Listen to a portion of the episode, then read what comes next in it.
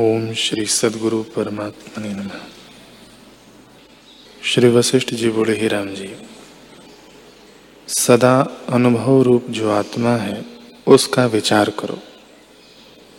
मैं कौन हूँ, इंद्रियाँ क्या है, गुण क्या है, और संसार क्या है, ऐसे विचार से समझो कि तुम इनके साक्षीभूत हो तो तुम में अहम त्वम कोई नहीं। इससे तुम अहंकार का नाश करो और शुद्ध हो। मेरा भी आशीर्वाद है कि तुम सुखी हो जाओ। जब अहंकार नष्ट होगा, तब कलना कोई न फुरेगी। केवल सुषुप्त की न स्थित होगे। हे राम जी, ज्ञान का यह साधन है कि ब्रह्म विद्या को विचार के उसके अर्थ की बारंबार भावना करें और पुण्य क्रियाओं का आचरण करें। इससे भिन्न ज्ञान का कोई साधन नहीं। इसी से ज्ञान की प्राप्ति होती है।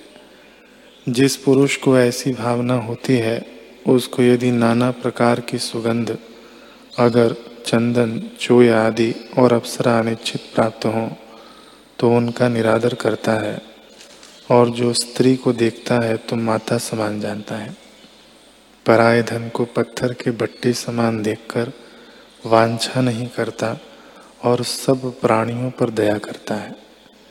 जैसे अपने सुख को प्रसन्न करने वाला और दुख को अनिष्ट जानता है, वैसे ही और को भी अपने सदृश जानकर सुख देता है।